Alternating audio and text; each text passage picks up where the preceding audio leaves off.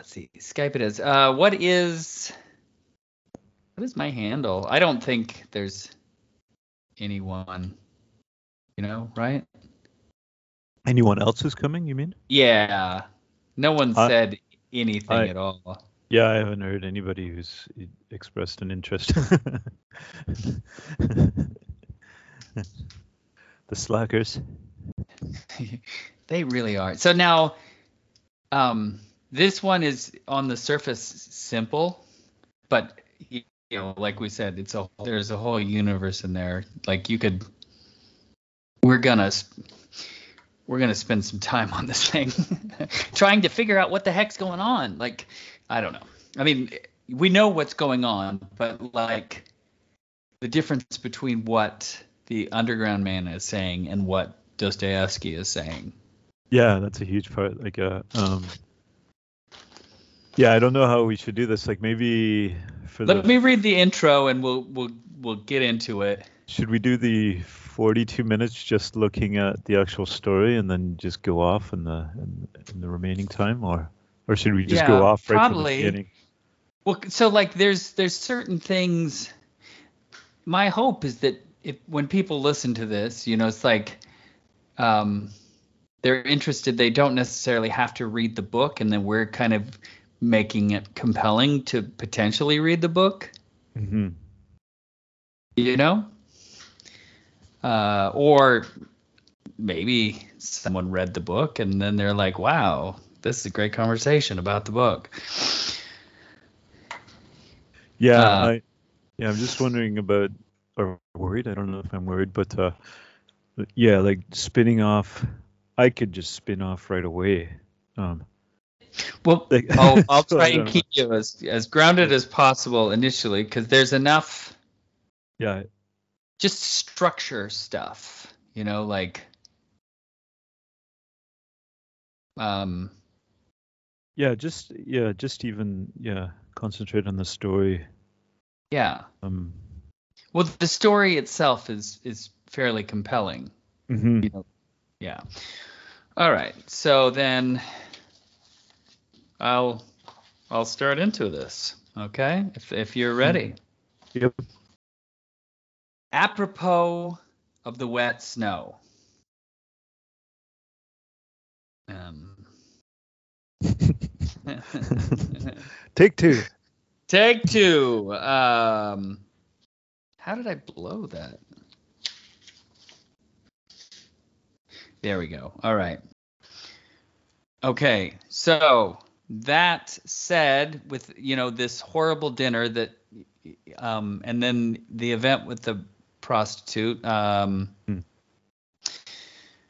Let's see. I I mean I wanted to. To all right. What do you got? You got anything? I've got tons of stuff, but uh, I don't know what. Uh, I don't know how to get into it so much. Like, um, yeah. Well, so uh, the thing that I'm trying to think about is how this this really really flawed character is saying the the points that Dostoevsky wants to make about um because it seems like there are there are elements that he- Dostoevsky agrees with the underground man about Yes, yes, yes. but he makes them so like you know you were talking about Jordan Peterson's reading of hmm Yeah, we got to get into that. That might be the way to get into this. Like, uh, well I the my like the underground man seems like the kind of person that would read Jordan Peterson to me yeah, yeah, yeah. Maybe, yeah, he would. He's he's sort of a, an incel character. It- it- that's the right word so like this is the guy that you worry would become the shooter Yeah, yeah, yeah, very much. Um, yeah,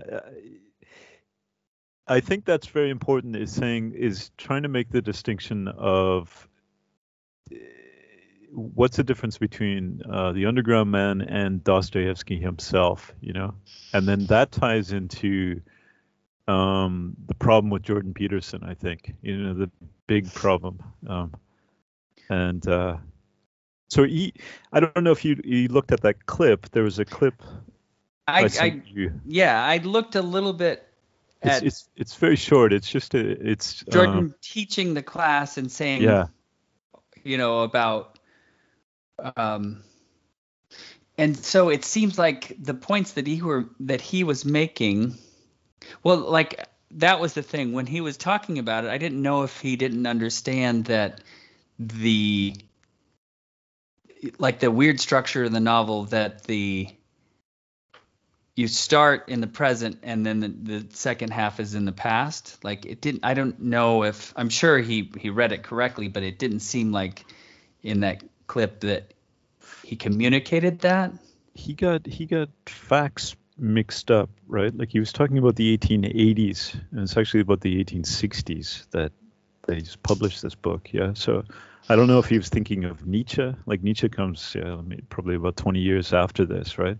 Um, so he he does mix up certain facts like that. That might just be a slip, right? But uh, it seems like, yeah, he is sort of misconstruing it a lot. Like somehow he's he's trying to he's trying to shoehorn the underground man into Peterson's own idea of the utopian.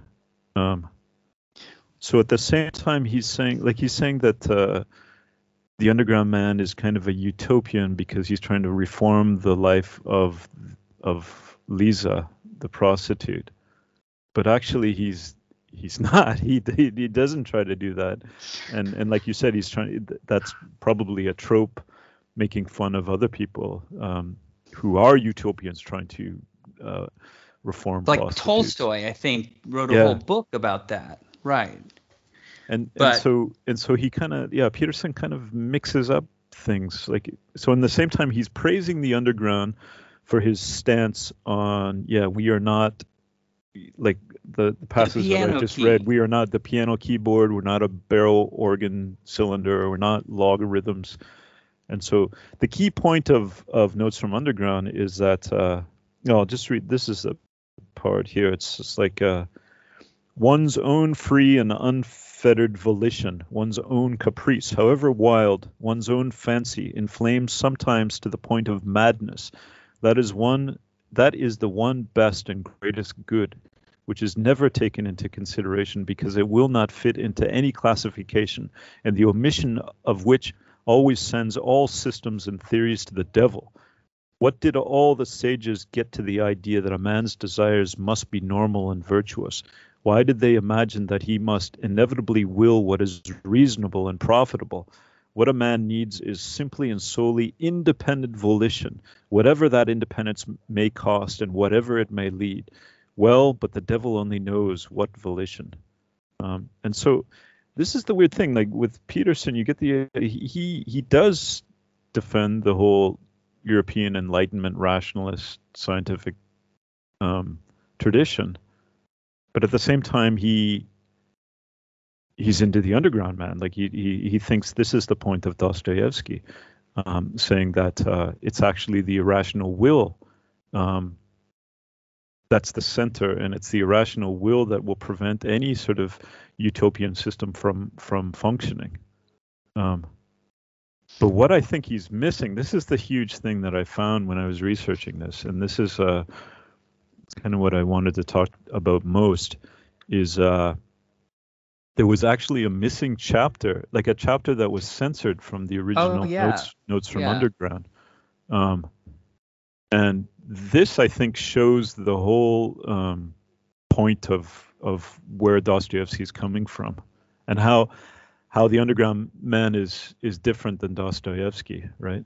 Um, Dostoevsky believes fundamentally believes in the same way that um, uh, we are not pla- piano key we are not piano keys we're not uh, we can't be uh, codified or uh, classified or categorized um, rationalized. That's that's all true. We can't we can't fit into the crystal palace but um, but then he has a different take on it he's not with the underground man he just he, he believes the underground man believes all that but then he he just gets caught into his own never-ending stream of thought he doesn't get out of it right there's no foundation to anything afterwards. Well, right? That's the, the interesting thought that I saw was that the underground man read his way because it's all about consciousness, and so Mhm. he does have. He is he is pretty well read. He probably is intelligent. I mean, we're getting this through his his consciousness, so it's a little it's a little flawed. It might be a little unreliable, but so he read his way into the underground, and now he's trying to write his way out. And so yeah, I kind yeah. of I kind of like that where he is he got himself into the, those those spiral rabbit holes, but now he's trying to get by through the act of writing, he's trying to come out of the underground. So yeah, the, there's a key point in um, chapter 11 in the first part um, where the underground man says, "I am lying because I know as twice two is four." So all the time he's he's trying to say, "Why can't um, two plus two equal five?" That that's an assertion of my own free will against all science and order and everything. Free will is higher. I can I can imagine that two plus two equals five, no problem, right? But but then he's saying, I am lying because I know as twice two is four, that it is not at all the underground which is better, but something else quite different for which I thirst, but which I can in no way find. Um, so this this is the key point, and this is where it goes into the part where the censors cut out a section of this. Uh, you don't know how long it is. It wasn't. It it's it doesn't exist now. The the part that they cut out. Um, but he wrote a Dostoevsky wrote a letter um, to his brother which mentions it, and he says um, the swinish censors let pass those places where I ridiculed everything and blasphemed for show. That is allowed. That is allowed. But where I deduce from all this the need for faith in Christ, that is forbidden. Really, are these censors in a conspiracy against the government or something? So he's saying he's saying this part, which the underground man is referring to, there's something else out there, is actually Christ, and that was the thing that was cut out of the uh, of of the original. Um, But what's interesting is apparently he had an opportunity. Oh my goodness. That puppy, too much.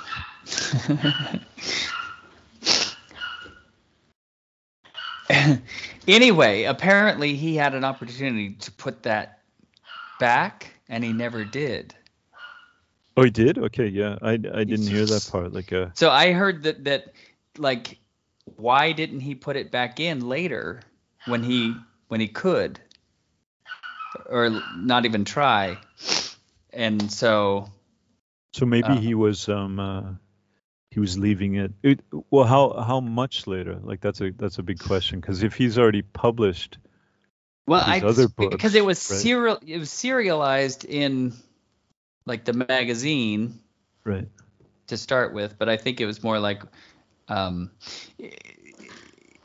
it, yeah, it it had to do with like changing censor um, ideas and things, and so I I don't I'm not certain what um, that would be uh, something to look into, but yeah, I, I heard I heard that story too. Um, but so back into like the the realm of Jordan Peterson and consciousness and um, people feeling smarter than everyone else. I really feel like this is a book for our community, Mhm. or that is like through a glass, dark, darkly. Like this is this is us. Yeah. Well, it's it's. I think it's such a huge book for, especially these times now when Russia and like people are, um, like uh, commentators on the situation of what's going on in Russia and the Ukraine and Russia's and Putin's sort of ideas and the philosophies that he follows. Like people are, are saying that Putin's going back like we're we're no longer fighting against Stalinist Russia. We're fighting against Dostoevsky in Russia, you know, and and people are calling it like a uh, an Orthodox, a Russian Orthodox jihad, you know. Um, which is really interesting. So it, it's it, and it goes it goes right into this idea of what's going on actually in the underground. Like uh, um, so he, he I, I came across this um, this great uh, essay. It's in this book on it just on on Dostoevsky in general. And there's this one um, essay in there, and it's talking about the uh, the Russian literary critic Bakhtin and his response to Dostoevsky, and especially Dostoevsky's sort of uh, religious viewpoint, how that affects um, uh, his writing and his ideas of writing, right? And um, so he makes a the, the the guy who writes this article is quoting a lot of Dostoevsky from different places, like letters and notebooks and things. Um, and I th- I think he he finds out he and Bakhtin sort of finds out where Dostoevsky's coming from, and um, so for example, he Dostoevsky writes this letter right after he comes out of prison. So this is 1854, and uh, this I don't I don't know who this person is, Andy uh, Fonvizina. I don't know if it's a friend or who it is. Um, but so Dostoevsky's he admits in there that he's the child of the age and he lacks faith and he has doubt um, and he will be until he dies. He's, he says he, will be like that. He'll he'll lack faith. He'll have this doubt until until the coffin covers him. Um, but it, then he says yet god sometimes sends him perfectly tranquil moments in these in these. And then in these moments he he loves he loves people and he feels loved. And in these moments, he has, this is a quote, he has formed a symbol of faith, and then in which everything is clear and simple to him. That symbol is that there is nothing more beautiful, more profound, sympathetic, intelligent, manly, and perfect than Christ, not only now, but any symbol that can be in the future. And if somebody, this is the key point, if somebody proved to me that Christ was outside the truth, and it really were so that the truth were outside of Christ, then I would rather remain with Christ than with the, with the truth. Um, so this is the idea of two plus two equals five, and so the underground man takes it. Um, it's the same sort of irrational kind of viewpoint, right? But the underground man, with him, it's sort of this endless spinning thing, right? Trying to trying to break out of this kind of rational Crystal Palace prison of thought, right? But with Dostoevsky, the same thing, two plus two equals five, is Christ, right? This is a rational symbol that he would believe in, even if it was um, proved that it was all wrong, right? Um, and so in his notebooks, he's talking all about this. Like he, he continues on this idea like in in this is in 1864 he says christ is the everlasting ideal since the beginning of time towards whom man aspires. The entire history of mankind and partly that of each individual is only the development the struggle the striving and the achievement of this goal. Uh, man on this earth is only a developing creature. Um, his life is a permanent process of achieving, struggling, and through all defeats, refocusing on the ideal, and this is Christ, and struggling for it. The teaching of the materialist is universal stagnation and the mechanism of substance, that is, death. The teaching of the true philosophy is the destruction of inertia, that is, thought, i.e., God, i.e., endless life. Um, so this, it's the same in the Underground Man. Like he's saying all the way through the first part of the Underground Man is that that's the problem. Is that um, we hope for a utopia which is a point of stasis where everything comes together and everything is solved. All the all the problems of life are solved at that at that moment. And whereas he's saying no the, point is is continual striving towards this image yeah this perfect image which for him is actually Christ. So the so the difference of the underground man and Dostoevsky is is the underground man doesn't have the image of Christ. It's not there. He's looking for it, but he hasn't found it.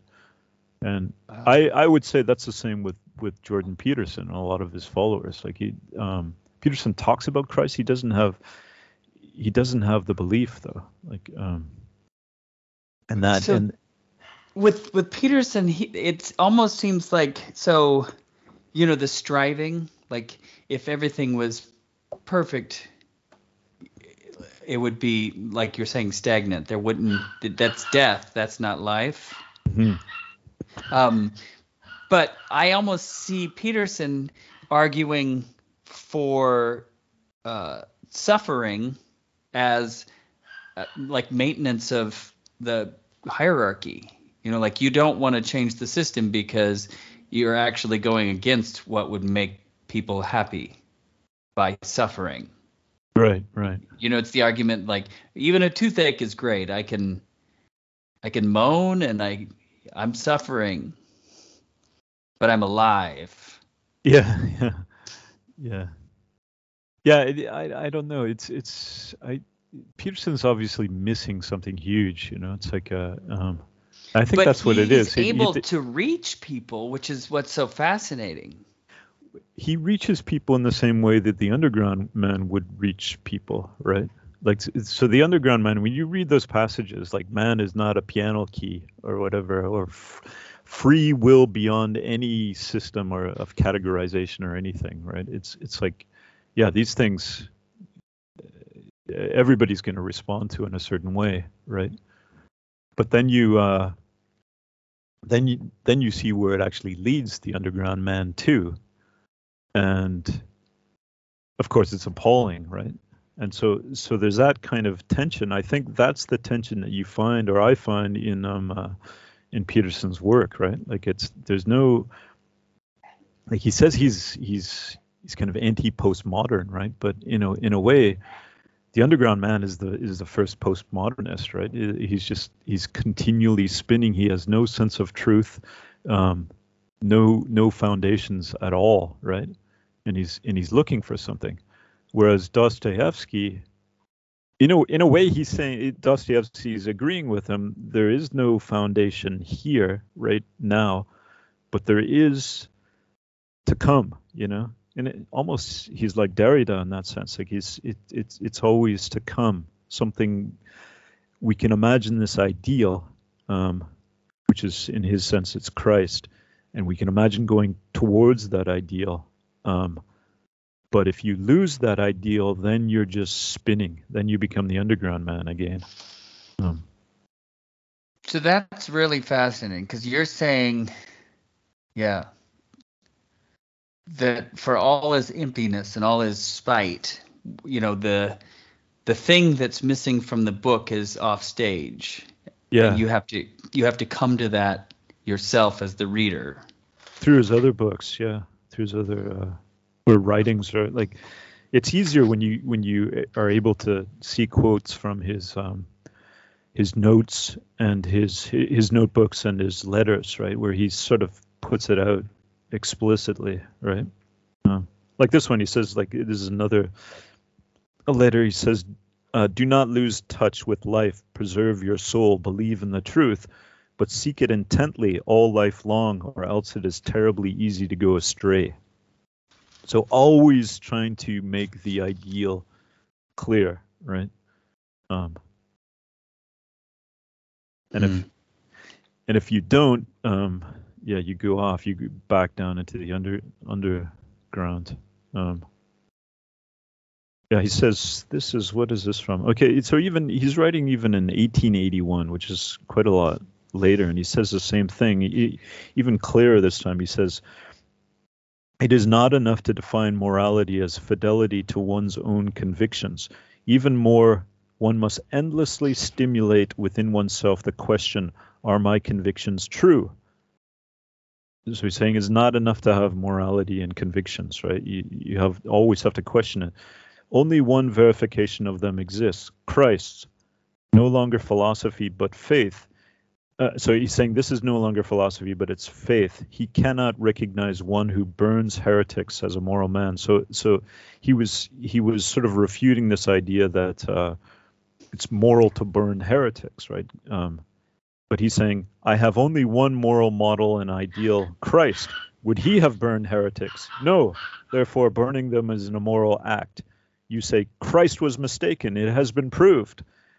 A scorching feeling tells me Better that I remain with a mistake, with Christ, than with than with you. Living life has led you only the formulas and categories remain, and that it seems make you makes you happy.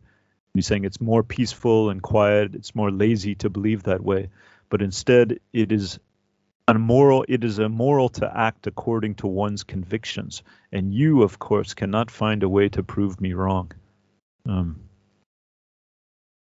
so yeah, all the way through his writings, he has this idea of this image, right? He, he says it in the um, uh, Karamazov too. He says, uh, um, "This is the Grand Inquisitor says this." Jesus declared that man must hereafter, with free heart, decide for himself what is good and what is evil, having only thy image before him as his guide. Um, so, so this idea of this the image. Um, so I, I, keep thinking of Blake when I read this. It's like uh, this idea of Jesus, the imagination, right? And uh, that's sort of the goal that you're continually striving towards all the time.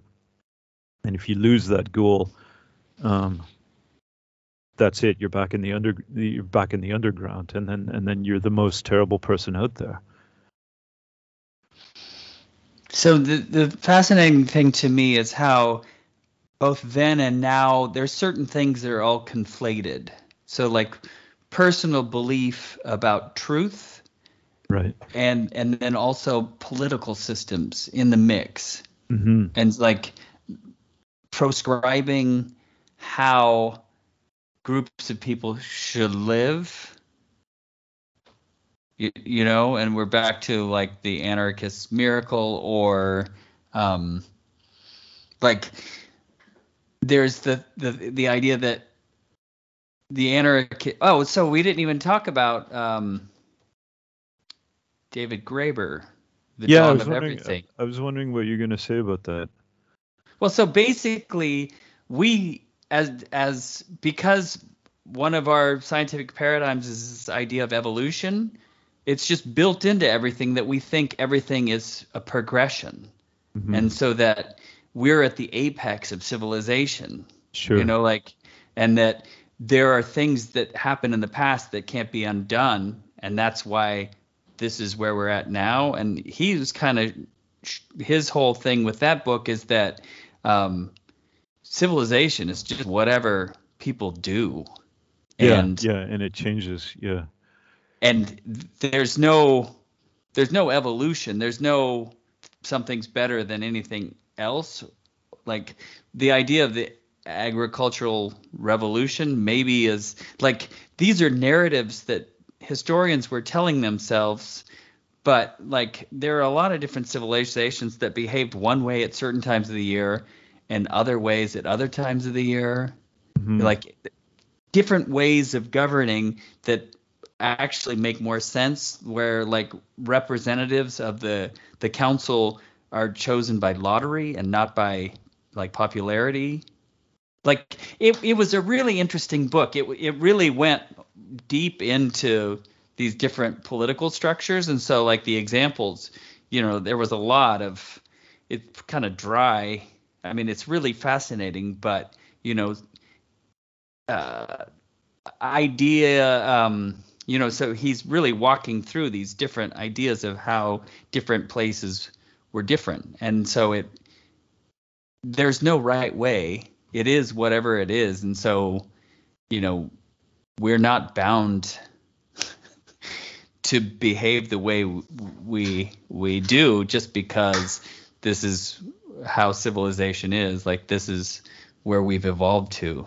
So that's that's really interesting in terms of like um, I was talking about like conflating science with with, with uh, sociology, I guess. Progress, yeah, this idea of like uh, yeah, endless endless technological like, progress going towards some yeah utopian like, ideal on this on this planet. Yeah, the crystal right. the crystal palace, basically, right? Like right. Because that's the thing. The Underground Man was reacting so strongly. He was comparing it to a chicken coop. You know, yeah. like like he he. I can't even put my tongue out at this thing. Yeah, yeah, yeah. That's right. Uh, the actual Crystal Palace, like the um, where that uh, which was at the Great Ex- Exhibition in London, 1851. All kinds of people like that would came. You know, like Karl Marx came, Darwin came, Dickens came. All these different writers and thinkers of that time showed up for this, and it's interesting because it was like uh, like I said, it was the first World's Fair, but it sort of was the English response to these uh, French exhibitions that had happened since 1798, since the Revolution in France. So this whole idea uh, from the French Revolution of uh, enlightenment and rationality and, and all these things, and so then there was eight, uh, uh, sorry, eleven of these French exhibitions, which is sort of focused on France, and then this one that happened in Britain, which opened it up to the world. And then from that time on, from that time on until today, this very year, there's been these world expos that have happened, you know, and it's the same kind of focus, right? Um, so it's like it, yeah, it's very much in the present. Yeah. Um, yeah. Uh, I still it, just find it so remarkable that he's such a flawed character to carry these these important arguments. I know, yeah. Um, he kind of had to be in a in a in a certain sense, like maybe. Um, but I like guess so. Like he's the one who's carried the arguments of the Enlightenment, the determinism, to their furthest. Like he- he says that quote in there somewhere. Like you guys haven't even done a quarter of what I've done. I've carried it out. I've lived your life, and this is where I'm at. Yeah, so this is an interesting part too. Is like how yeah, what Dostoevsky thinks is the progression of these ideas. Yeah, um, like where they come from and how. Like I, okay, let me just read this part from uh, the Idiot, right? And so the Idiot, the the main character, the Idiot, um, Prince Mishkin, is sort of the Christ figure within the Idiot. Um, and basically, the kind of idea is like what would happen if Christ was in modern society, was placed in modern society. In this case, it would be modern Russian society or Russian society of the whatever 1850s or 60s or whatever. Um, and and so basically, people treat him as an idiot, right? Like he's he's well, he's an epileptic and he's like a kind of socially awkward and all these things.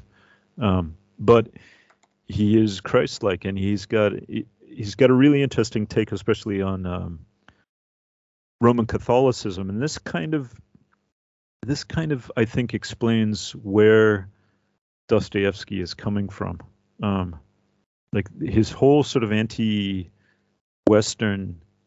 standpoint, and and this goes into Russian thought even now, like right now, um, with uh, um, like like people like Dugin, Alexander Dugin, who's Mhm. somewhat influential with with the Russian government, and then and then earlier philosophies like Ilyin, who Dostoevsky was a big influence on Ilyin, and Ilyin was supposed to be a uh, is supposed to be a Putin's favorite philosopher. But anyways, this this section in The Idiot is great. It's like he's talking about Roman Catholicism, and so Mishkin says. It is an unchristian religion in the first place, the prince resumed in great agitation and with excessive sharpness. That's in the first place. And secondly, Roman Catholicism is even worse than atheism. That's my opinion. Yes, that's my opinion. Atheism merely preaches a negation, but Catholicism goes further. It preaches, preaches a distorted Christ, a Christ uh, calumniated and defamed by it, the opposite of Christ. It preaches antichrist. I swear it does. I assure you it does. This is my personal opinion, an opinion I've held for a long time, and it has worried me a lot myself. Roman Catholicism believes that the church cannot exist on earth without universal temporal power and cries, non possumus. In my opinion, Roman Catholicism isn't a re- even a religion, but most decidedly a, a continuation of the Holy Roman Empire, and everything in it is subordinated to that idea, beginning with faith. The Pope seized the earth an earthly throne and took up the sword, and since then everything has gone in the same way, except that they've added lies, fraud, deceit, fanaticism, superstition, wickedness. They have trifled with the most sacred, truthful, innocent, ardent feelings of the people, have bartered it all for money, for base temporal power. And isn't this the teaching of the Antichrist? Isn't it clear that atheism has come from them? Okay, so this is the progression and it did come from them, from Roman Catholicism itself. Atheism originated first of all with them. How could they believe in it themselves? It gained ground because of abhorrence of them. It is the child of their lies and their spiritual impotence. Atheism. In our country, it is only the upper classes who do not believe, as Mr. Radom- Radomski has so splendidly put it the other day, for they have lost their roots. But in Europe, vast numbers of the common people are beginning to lose their faith, at first from darkness and lies, and now from fanaticism, hatred of the church and Christianity. So I think that says it in a nutshell where he's coming from. It's like the um, Roman Catholicism, Western, the Western Church gets it wrong because it um, it's it's all about temporal power. It's all about the state. It's it's the church and state together which is not Christianity at all. It's Antichrist. And so, because of that, and because of the obvious hypocrisy behind that, um, there's a reaction to it, and the reaction to it creates atheism, nihilism, radicalism, socialism, everything else. But the idea of the universal, of the of the Catholic um, view of things, that we should spread this around the world, still remains. So, you have this idea of like this uh, in in in all Western um, ideologies, this idea of universalism. We have to spread this around the world, right? Spread this to everyone, because this is the truth, um, and that comes from Roman Catholicism. And Dostoevsky is convinced that that's atheist. Uh, sorry, that's not even atheist. That's that's antichrist.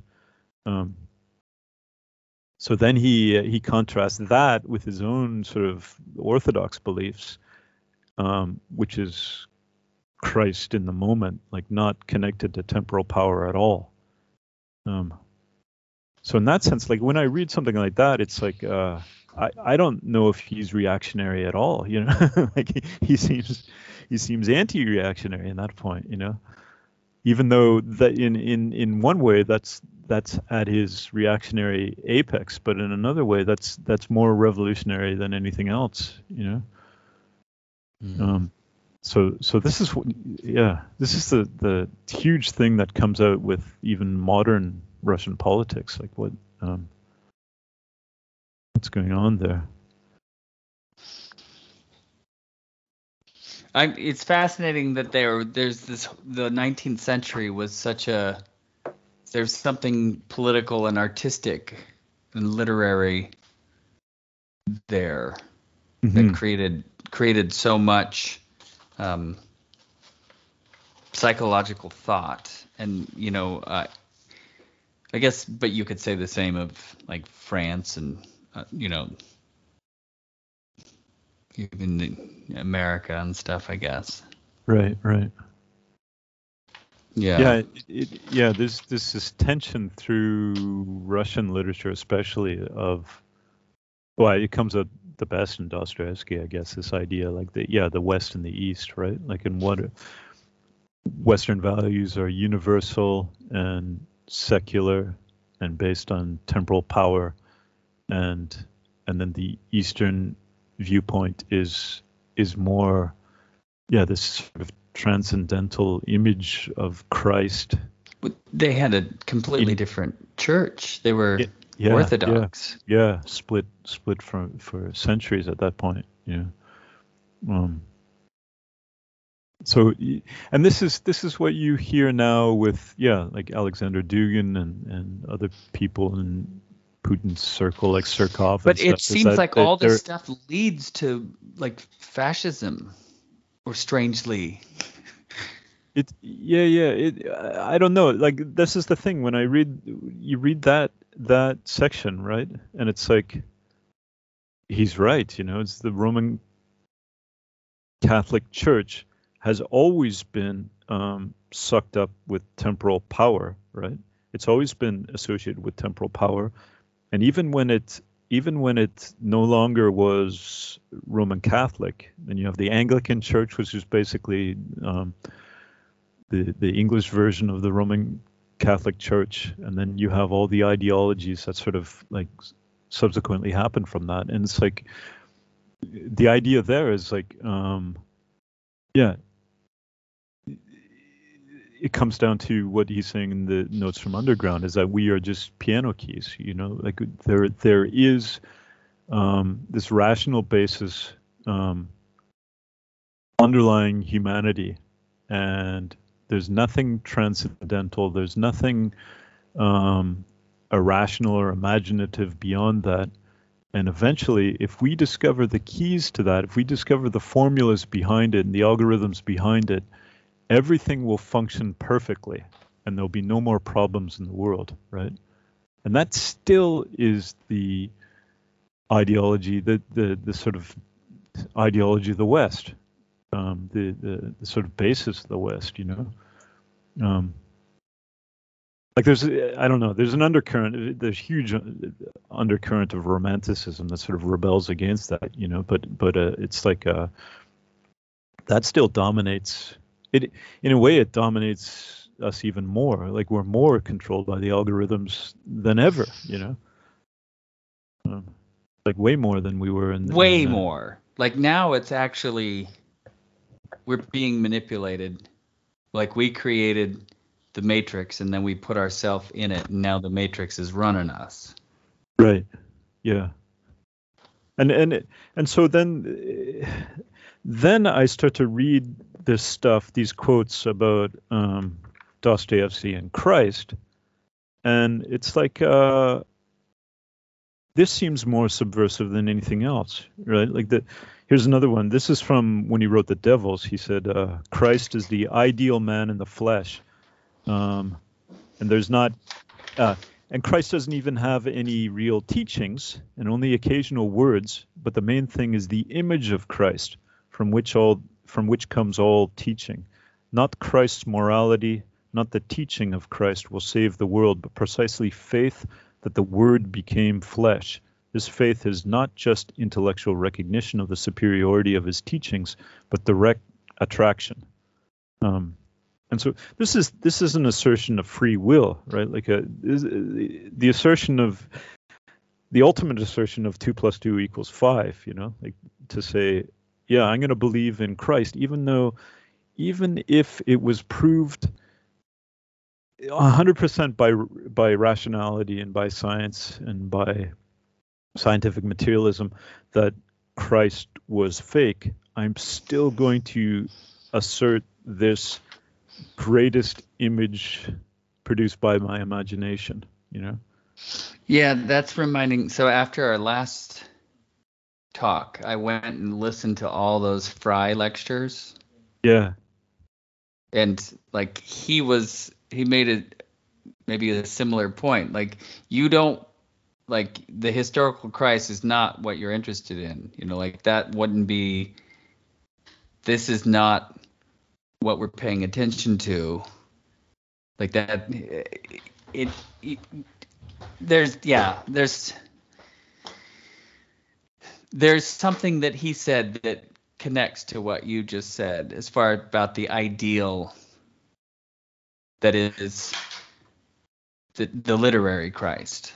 Yeah, like he, um, of course, Northrop Frye did that. One of the the earliest um, big studies of Blake, and still one of the best, right? And that that's what Blake believed as well. He he he Blake considers himself as a Christian, but he said the idea it, it doesn't matter if if Christ existed in history or not, you know. And so it's the same idea. It doesn't matter if Christ is proven somehow.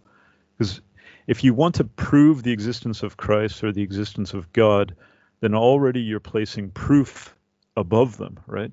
And so you're already falling into the mistake of the crystal palace, right? You're already saying that proof is beyond this other thing and and this other thing is completely irrational capricious like it can do anything it can change anything at any time right? It's it's it's its entire imagination right? Um, so so once you try to place christ in history and say uh, um, christ has to be proven to be in history you've already lost it. Um, according to Blake. And then Frye would would know that as well. Like that would be his point of view as well. Um, so yeah, this this this um, essay I was talking to you about before, he this guy breaks it down. So in the Underground Man, two plus two equals five. It's it's capricious and rebellious. It's an assertion of a rational free will, not he's not yet a believer. The underground man is not a believer, but he's in search of something more than the underground. Like he admits that. And then um, he's got Dostoevsky's got another kind of shorter story called The Dream of a Ridiculous Man. And in that book, um, the hero has these visions of this image of beauty, right? Um, the image of beauty itself. But he's not yet um, it's not Christ, so it's not fully congealed yet. So, so in this case, for the ridiculous man, two plus two equals five is spiritually productive. Like it's still, it's going towards something, right? It's not just spinning all over the place like the underground man, but it's not yet Christ. But it's a living image of some higher beauty. You know, it's it's some sort of a guide. And then the third step is Dostoevsky himself, and for him, two plus two equals five is Christ in the image of Christ, and then the willingness to stay with Christ even if everything proves that he is a mistake. Um, and that's the that's the sort of ultimate position, right? Like that, um, where he leads to. Um, but this this I thought was interesting. The uh, like you must have thought of this too about two plus two equals five, comparing that with with Orwell, right? With 1984. Hmm. Um, and it's a completely, uh, this is a completely different spin on it, right? Like, um, so it's like uh, in 1984, uh, like it's it's easier just to read this. So um, Winston's Winston Smith is writing in his uh, in his diary, um, and he's saying like the party the party told you to reject the evidence of your eyes and ears. It was their final, most essential command. His heart sank as he thought about the enormous power arrayed against him, the ease with which any party intellectual would overthrow him in debate, the subtle arguments which he would not be able to understand, much less answer. And yet he was right. They were wrong. He was right. The obvious, the silly, the true had to be defended. Truisms are true. Hold on to that. The solid world exists. Its laws do not change. Stones are hard, water is wet, objects unsupported fall towards the earth's center. With that feeling, uh, with the feeling that he was speaking to O'Brien and also that he was setting forth an important axiom, he wrote in his diary Freedom is the freedom to say two plus two make four. If that is granted, all else follows. So that's the opposite point. Um, so he's he's asserting his freedom by saying two plus two equals four because um, the party is saying that uh, like the, the whatever the communist party or the the mm. party that controls ocean right. So they're saying that the the laws of nature are what we say the laws of nature are. Yeah. And so they they get him eventually to admit that two plus two equal five and they they break him down. That's the whole point of the of of capturing him is to break him down to to get him to say anything of his own free will um, of his own free will make him believe whatever they want him to believe um, so which prompts me to think about how just having a conversation anymore about anything is becoming more and more difficult now because there are certain truth touchstones that are completely up for grab. Yeah, yeah. Well, this like, is the inter- oh, oh, Yeah. Sorry, go ahead. No, I I mean it. I was. It's just the the idea that, especially in what we'd have to say the underground, where truth is whatever people believe at this point in time. Like there isn't a touchstone where we can we can have a, a mutual conversation. Yeah, yeah, yeah. th- This whole yeah breakdown of reality. Um, and it, it has like the the there's a spiritual component to it so I, it's funny because gary Lachman that writer is coming up in my mind because he wrote about trump and he's trump's written he's written about Putin too, which is he it- did right and i haven't read that one and now i'm curious about it but trump was a follower of vincent peale i think you know like the power of positive thinking and so if in your mind you're saying two plus two is five that's the truth because that's what you believe even though it's not true and therefore we can't we don't have mutual ground to have a conversation anymore because your power of positive thinking is you know you you don't want to necessarily think the worst thought. I'm not going to concede that i lost the election because i truly believe that i won. You know i don't care what your facts say because i believe that i won. Yeah, and this this is something that um yeah, you find with people like Surkov and people in Putin's cir- uh, circle in Russia as well. Like this idea of unreality, right?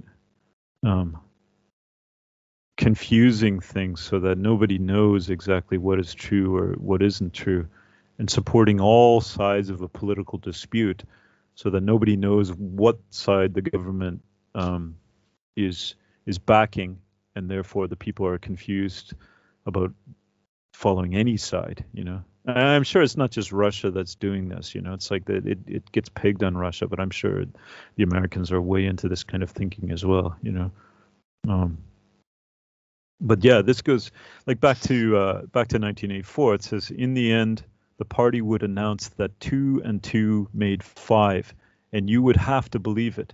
It was inevitable that they should make the claim sooner than later. Sooner or later, the logic of their position demanded it.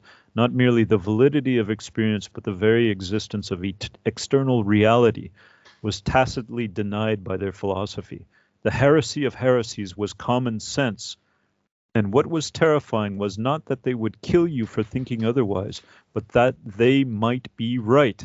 For, after all, how do we know that two, plus, two and two make four? Or that the force of gravity works, or that the past is unchangeable. If both the past and the external world exist only in the mind, and if the mind itself is controllable, what then? so that that's the flip side to the under the underground man you know it's like um so the underground man is asserting two plus two equals five as his own personal freedom against um the crystal palace the rationalization of everything I'm not a piano key. Two plus two equals five. But then, if the Hmm. state does that, you know, then nothing Right. becomes real, and then uh, there's no grounding at all. So that's why, it, and this, like Orwell, I think was an atheist, but he sort of touches. I think he, um, he comes to it in, in 1984. It, it's like uh, there's that part where Winston's in um, room what is it room two uh, room 101 I guess it is room 101 and so he's being tortured basically. And then they ask him do you believe in God Winston? He says no. Then what is it this principle that will defeat us? I don't know the spirit of man. Did you consider yourself a man? Yes. If you are a man Winston you are the last man. Your kind is extinct. We are the inheritors you understand that you are alone, you are outside history, you are non existence. Uh, his manner changed, and he said more harshly, And you consider yourself morally superior to us with our lies and our cruelty? So once they asked him on this, Do you believe in God, Winston? He says, No, they've got him, you know. Then they know that there's nothing, uh, like he has, he has no ideal, you know, he has no, no image that he's he's working towards, like Dostoevsky had, you know. And so then he is the underground man, and then once they know he's the underground man, he doesn't have anything behind him. Then they can twist reality in whatever the way they want, you know. So then, yeah, it's so it's so weird. It's like the the crystal palace itself, like it's still like the state in 1984 comes from the same Enlightenment tradition as the Crystal Palace, right? This whole sort of, but then um, they use the methods of the underground man to distort reality even more, and so their control becomes even more totalitarian. Yeah, and as you were talking about, as we really solidified the Crystal Palace as the, I mean, another one of the the metaphors was the wall that you come up against. Right. Um, but the Crystal Palace is, you know, the same. I start thinking about the Black Iron Prison, and mm-hmm. then Philip K. Dick's response to that through his fiction too. I mean, which is similar to Dostoevsky's, if if you're correct. Yeah, and and and his yeah his response to it is also like he responds in the in a gnostic way, like thinking that there's there's something outside of it, you know, that there's something. Um, so I, I was reading just um, just today um, some essay. Uh, some guy had a take on um, Dostoevsky as a as a Gnostic in a certain way too, right? Like so like he's not saying in the same gnostic sense he's not saying the creator the creator god is the evil demiurge but he is saying that um, this world is controlled by satan or antichrist so in, in that way it fills the role of the demiurge the gnostic demiurge right and so then the way out of it is is again this image of the higher father god or christ who's an emissary of that. Um, and then and that's what that's what uh, Philip K. Dick believed as well. Like that's the way out of the black iron prison. Like that idea, the the divine invasion, right? Like that's what Christ was, the divine invasion, right, from the uh, from the Father God into this fallen world. Then we haven't even talked about the Book of Job and uh, and Nietzsche yet. you know. can we can we take a little break? I'm gonna. Yeah. Okay. Yeah. Just give me a minute or so.